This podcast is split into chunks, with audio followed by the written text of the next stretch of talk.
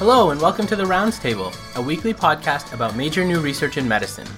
My name is Amol Verma. I'm a resident in internal medicine at the University of Toronto, and I'm joined today by Fahad Razak, who is a staff general internist at St. Michael's Hospital in Toronto and a Bell Fellow at the Harvard Center for Population and Development Studies. Hey, Fahad, how's it going?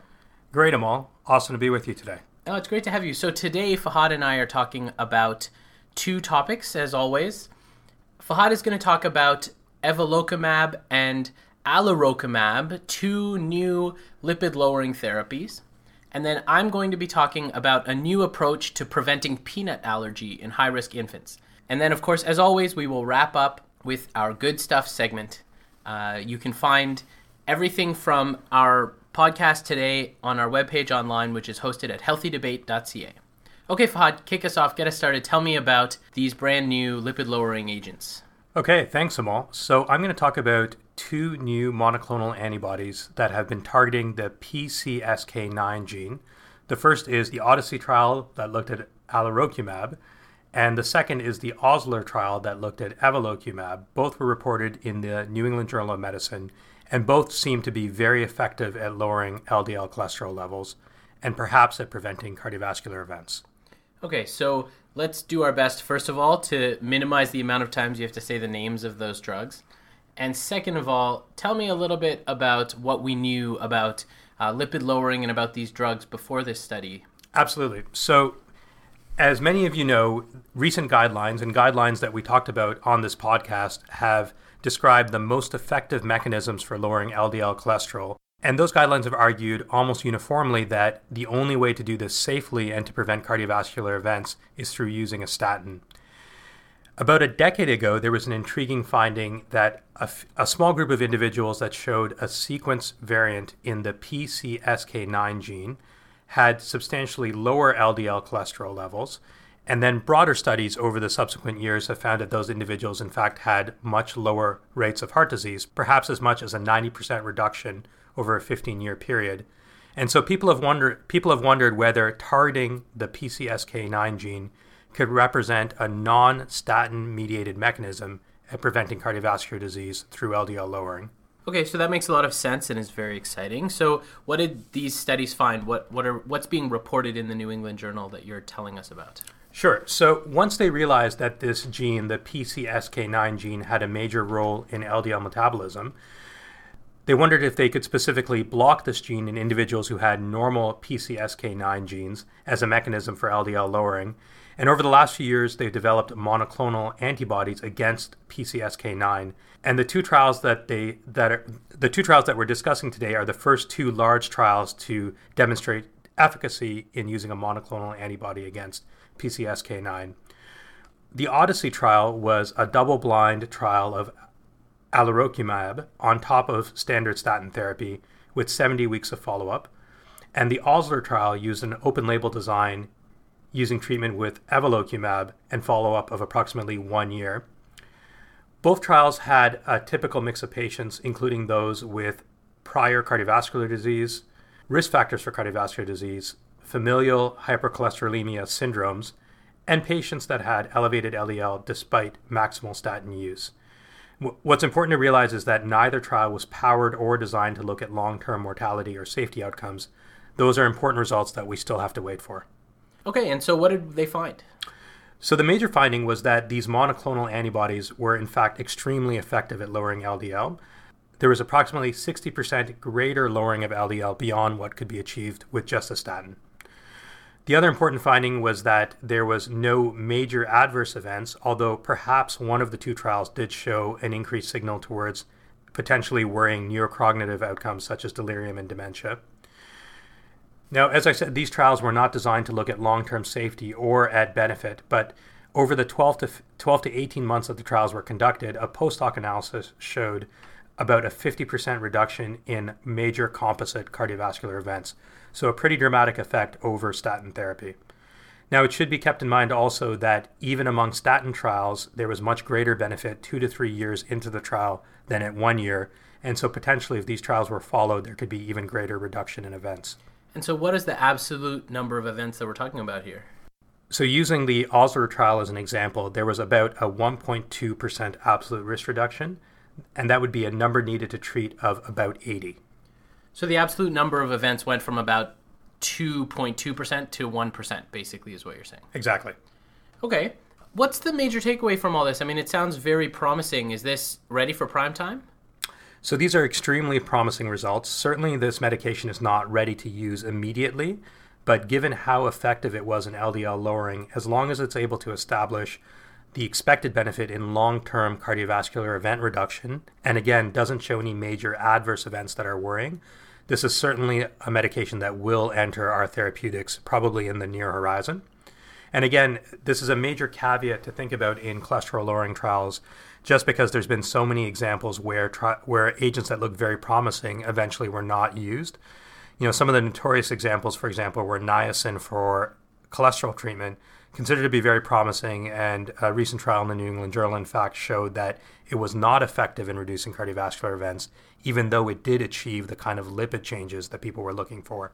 And in fact, niacin may be harmful. And we all uh, remember the, the famous example of improving HDL levels through targeted therapy, which in fact showed increased harm. Yeah, so since you bring it up, how does this new class of agents affect other types of cholesterol other than LDL? So, this agent again seems very promising, not only from the LDL lowering and potentially the cardiovascular risk reduction, but also in its effect on other lipid parameters. So, for example, levels of ApoB and triglycerides were also lowered by these treatments, and levels of ApoA and HDL improved with this treatment. And that's something that you also see in statin therapy. But unlike statin therapy, there were also significant reductions in LP little a observed here, which is also potentially beneficial. Okay, so I know that as an epidemiologist and clinician, you were probably hoping that I didn't ask you this question, but I just can't resist. How do these drugs work? Uh, you've hit on my weakness. Well, I'm going to give you a very simplistic answer.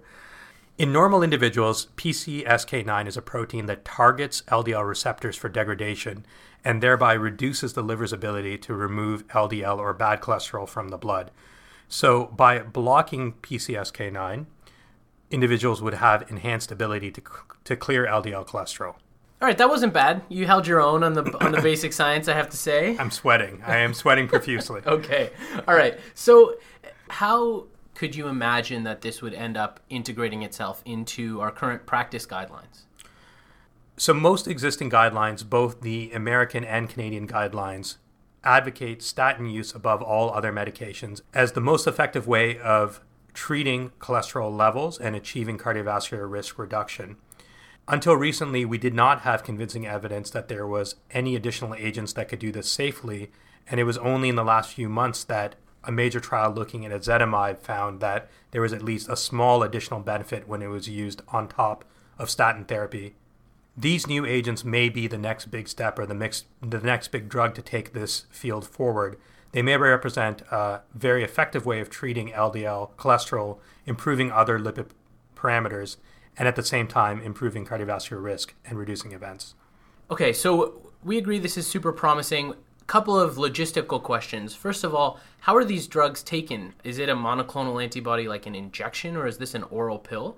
And then what's the cost? Right. So these drugs are currently injectables. They're given once every two weeks on average. They are looking at other dosing regimens. There is no oral formulation as of yet, but that's something I'm sure they're looking to develop before they could fully penetrate the market with it. And in terms of cost, that's a big unknown. Clearly, monoclonal antibodies have proven to be some of the most expensive treatments in medicine. And considering the both the amount that was invested in developing these medications and the race to get them to market, we will expect that these are going to be pretty expensive medications maybe they'll be approved for very specific uses or very specific indications just because this is going to break the bank potentially. Yeah, I mean, you could think of a really interesting economic argument for actually making these drugs cheaper than they typically would for monoclonal antibodies just because of how prevalent dyslipidemia is in society. Statins are currently one of the most widely used medications, and if you could get this medication used even in a fraction of those patients, that's an enormous market. Okay, so before we are accused of being on the drug company's dime and being too gung ho on these agents, why don't we talk a little bit about anything that we need to be wary or cautious of in terms of safety implications? Certainly, we don't have any long term data about these uh, meds yet. So, anything to that we should be w- warned about? Yeah, as I mentioned, um, there was no major difference in the composite adverse outcomes that they were looking at, but one of the two studies did seem to detect a signal for potentially greater rates of adverse neurocognitive events, things like delirium or dementia. That would be a terrifying outcome for the relatively small comparative benefit of improving uh, of improving lipid levels. And it's in, it brought to mind uh, a lecture that I sat in many years ago when I saw Mark Pfeffer, one of the initial major trialists looking at LDL lowering. And he put up letters that people had sent him when they were first doing statin trials. And people were saying, this drug is going to cause dementia. Cholesterol is an important part of the brain. And if you impede the body's ability to process cholesterol, you're going to cause brain damage. And it's interesting now to see that this is the one negative signal that emerged from this trial. And it's worrying, and we'll have to see what happens when they do longer term trials. Okay, so a brief note of caution there, but why don't we wrap up and summarize the major findings of this very exciting and potentially incredibly important uh, clinical uh, finding?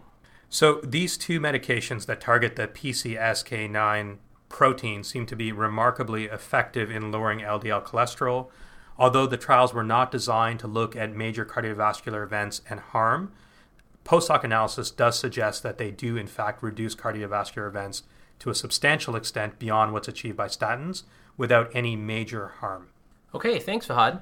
Let's change gears a little bit and talk about perhaps another kind of cholesterol based product, which is the peanut. You love the peanut. The I love the peanut. peanut. Yes, the humble peanut. The tree nut. It's the tree nut, right? Stop. Just continue. okay. So this is the LEAP trial, the, a randomized trial of peanut consumption in infants at high risk of allergy. And basically, this study showed that early and sustained exposure to peanuts in infants at high risk of peanut allergy resulted in a reduced incidence of peanut allergy at five years. So, this study was published in the New England Journal of Medicine and re- represents an approach to a really interesting question, which is we know that early avoidance of allergen has not been effective in preventing allergy. But there remains a question of whether it's better to avoid allergens or is it better to be exposed to them early in development. And so these authors, in their previous work, found that peanut allergy was 10 times higher in Jewish children in the United Kingdom versus Israel. And the only real difference in those two populations, or one of the major differences in those two populations, was that the Israeli diet has significantly earlier introduction of peanuts into the diet as compared to the UK diet. Yeah, so Amol, before they did this trial, what was conventional practice for either introducing peanuts to a child's diet or perhaps for not allowing them to consume peanuts if there was a worry about them having a peanut allergy? Yeah, so most clinical practice guidelines, at least for example in Canada, usually recommend avoiding the introduction of peanut, at least for the first 12 months of development. Uh, but really, there's very limited evidence behind that recommendation. An important point is that this is a very prevalent uh, problem. So the prevalence of peanut allergy in the west in Western countries is around three percent, and that has actually doubled over the previous 10 years. So I can imagine that this is a pretty controversial topic, and people are obviously worried about anaphylaxis and severe allergic reactions. How did they convince parents that this was a safe trial to try?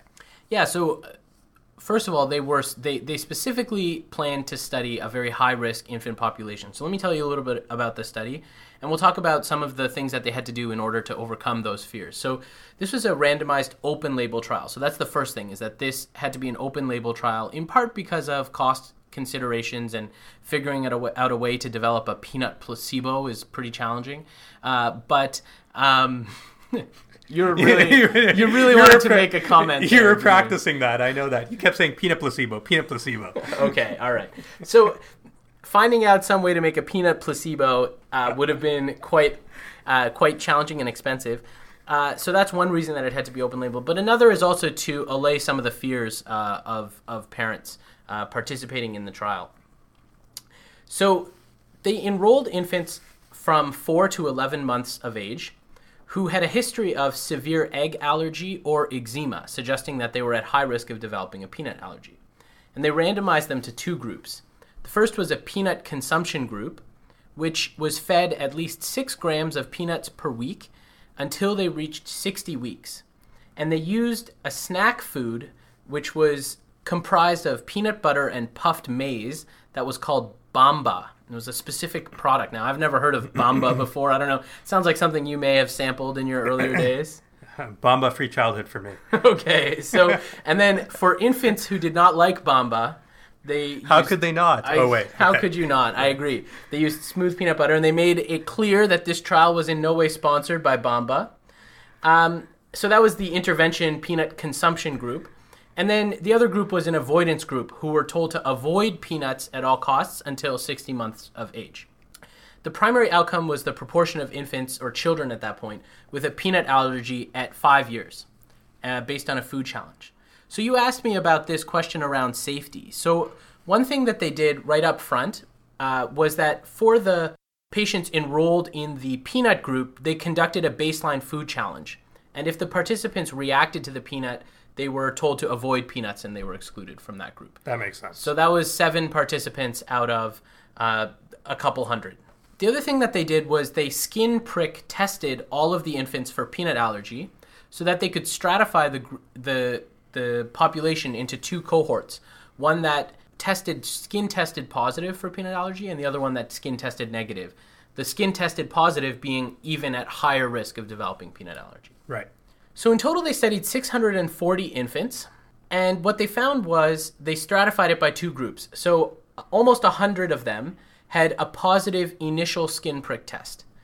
In that highest of high risk groups, they found that the avoidance group, 35% of them developed a peanut allergy, whereas in the peanut consumption group, 10% developed a peanut allergy. So that's an absolute difference of 25% and a number needed to treat of 4 to prevent one peanut allergy at 5 years. That is a remarkably effective treatment. Yeah. In the lower risk, but still high risk population who skin tested negative, the avoidance group had 14% peanut allergy at five years, and the consumption group had 2% peanut allergy. So again, a absolute risk uh, difference of 12% and a number needed to treat of about 8. So again, highly effective. Right. Right. Yeah. So, how much peanut did they have to consume, and what was adherence like? Is this a reasonable therapy for people? Yeah, so so an important point is first that it was steady peanut consumption, so six grams of peanuts per week, and it had to be sustained. So one of the things that we believe to know about tolerance and allergy is that sustained exposure is important, but if you lose exposure, we're not sure what might happen. And that's actually one of the outstanding questions. So they measured adherence in two ways. The first is using a food questionnaire. And using the food questionnaire, they found that the median weekly consumption of peanuts in the first two years of life in the avoidance group was zero grams per week, as was required by the trial. And in the consumption group, they the median consumption was 7.7 grams per week, so significantly above their uh, six gram target. In order to validate that, remember we had that whole wonderful conversation about adherence in the last time you and I chatted. Yeah. They checked peanut levels in dust samples from the beds of these infants. Wow. Yeah, Fascinating. Which is really cool, uh, and also reminds us about the disgusting fact that most of dust in our houses is from our own skin. Uh, so the median level of peanut detected in the bed dust of the participants in the avoidance group was a minuscule amount, like 4.1 micrograms per gram of dust. Whereas in the consumption group, it was 91.1 micrograms per gram of dust. So basically, they used two different metrics to, to That is- tease out the difference. That is the strangest mechanism of validating exposure I've ever I've ever heard of. And yet, you would think you'd be a big fan of this, having endorsed objective measures of testing adherence. that's right. That's right. Okay. Were they hoarding peanuts for their friends? Okay. No. Yes, it's confounded by people who co sleep with peanuts. that's right. Okay. So, one of the important things you raised was this question about safety results and adher- and whether or not there were sort of adverse reactions. So, in the two groups, they found that there were, first of all, there were no deaths in the study. Second of all, there were no differences in hospitalizations or serious adverse events between the groups. About nine infants in the consumption in the consumption group ultimately discontinued peanut consumption because of food intolerance. That's nine out of almost 300, uh, and one of those was due to an anaphylactic exposure. There were overall 12 incidences of anaphylaxis in the avoidance group and three in the consumption group. Um, and one interesting finding, which was that in the peanut consumption group, there was a statistically significant increase in the number of upper respiratory tract infections, viral skin infections, gastroenteritis, hives, and conjunctivitis as compared to the other group. That is a weird grab bag of outcomes. Yeah, so uh, the authors explain it in, in two ways. One is that this was an open label study, and most of those symptoms are similar to food allergy type symptoms hives, conjunctivitis, gastroenteritis, right? And so it's possible that that was a sort of nocebo effect, being the adverse effect of an open label study. nocebo, peanut placebo, and all I have to talk about is like monoclonal antibodies ad nauseum. So with this, clearly we've stumbled on the title for this episode, which will be something like nocebo, peanut placebo, and PKS9 or something right. like that. All right.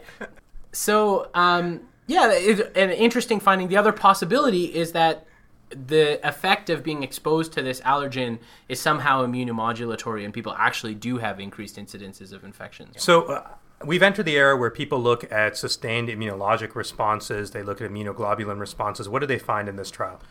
Yeah, so these uh, scientists did examine the immunologic responses in these groups. And without getting into too much detail, the major finding here is that there were markedly elevated levels of peanut specific IgE, so the immunoglobulins associated with allergy in the avoidance group than in the consumption group. So in the consumption group, there was much less circulating immunoglobulin uh, t- against peanuts.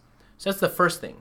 The second thing that they found, interestingly, is they examined the ratio between IgE, sort of the allergy type immunoglobulin, and IgG4, which has recently become an important sort of clinical entity with IgG4 related disease. But something I didn't know is that it turns out through this work and other work, we're finding that IgG4 is actually protective against allergy.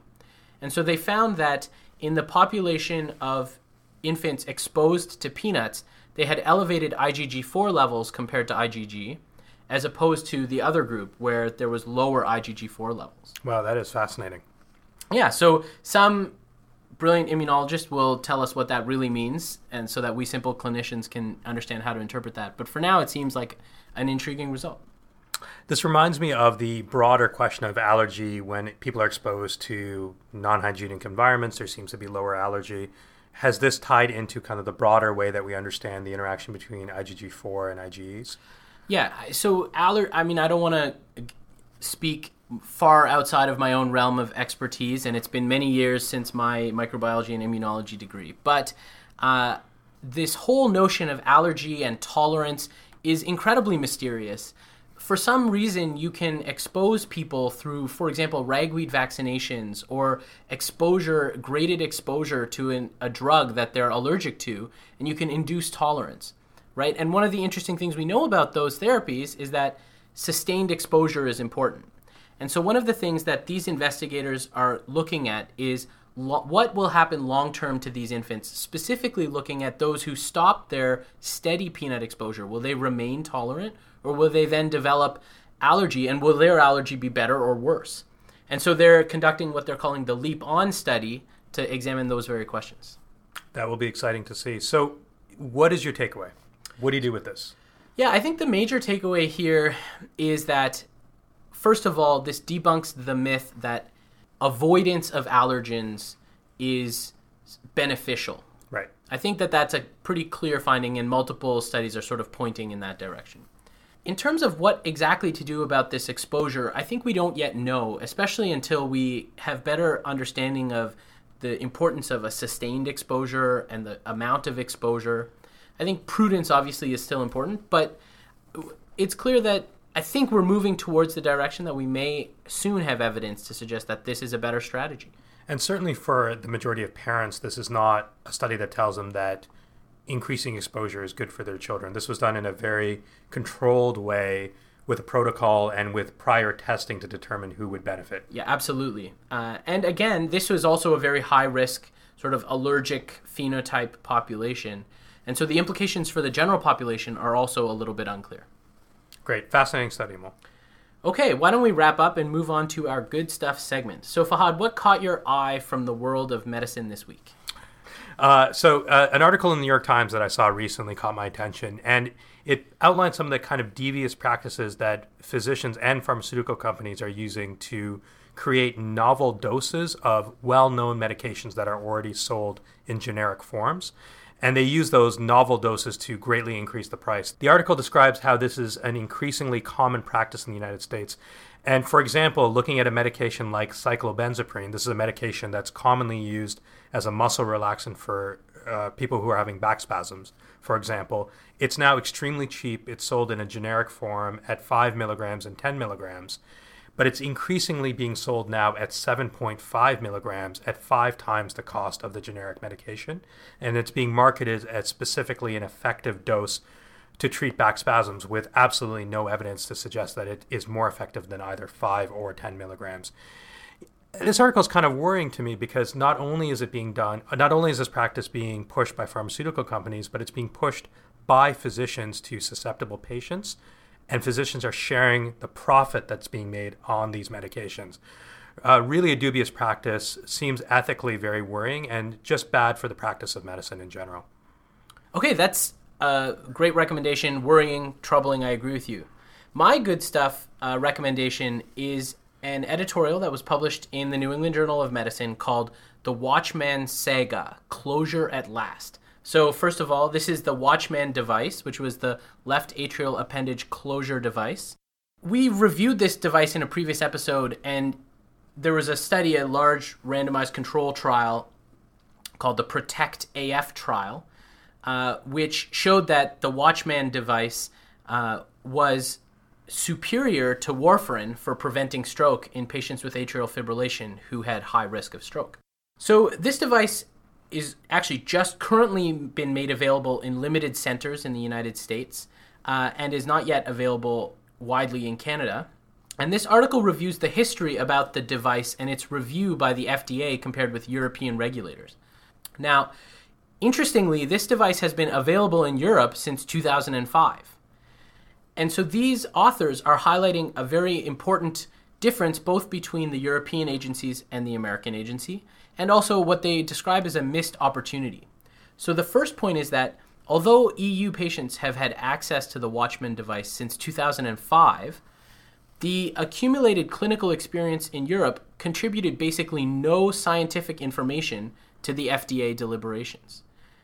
So their argument is that this is 10 years of lost data. Uh, that is a real shame. Their second point is that Unless forced to do so, companies are unlikely to embark on expensive evaluations. So, if the FDA, like the European Union, had approved the Watchman device in 2005, we never would have had the benefit of the Protect AF study or the Prevail trial uh, to really give us a rigorous clinical evaluation of these studies. So, their argument is that the current system provides little incentive for post approval conduct of major randomized control trials. So their major recommendation was that agencies should provide approval perhaps for just five years for high risk devices and insist that manufacturers provide data after that to make an ongoing case for both safety and effectiveness. And I thought it was a really interesting and intriguing point to make where there's a time and a need for us to both lower the entry lower the bar to entry so that we can have access to disruptive and innovative technologies, but maybe increase the incentives in the system for rigorous and expensive evaluations. Yeah, absolutely. I, I can imagine that this is a highly contentious uh, editorial or an argument because of the enormous cost implications on both sides. Okay, thanks, Fahad. pleasure to chat with you as always, and I hope we can do it again soon. Great to be here. Talk to you soon.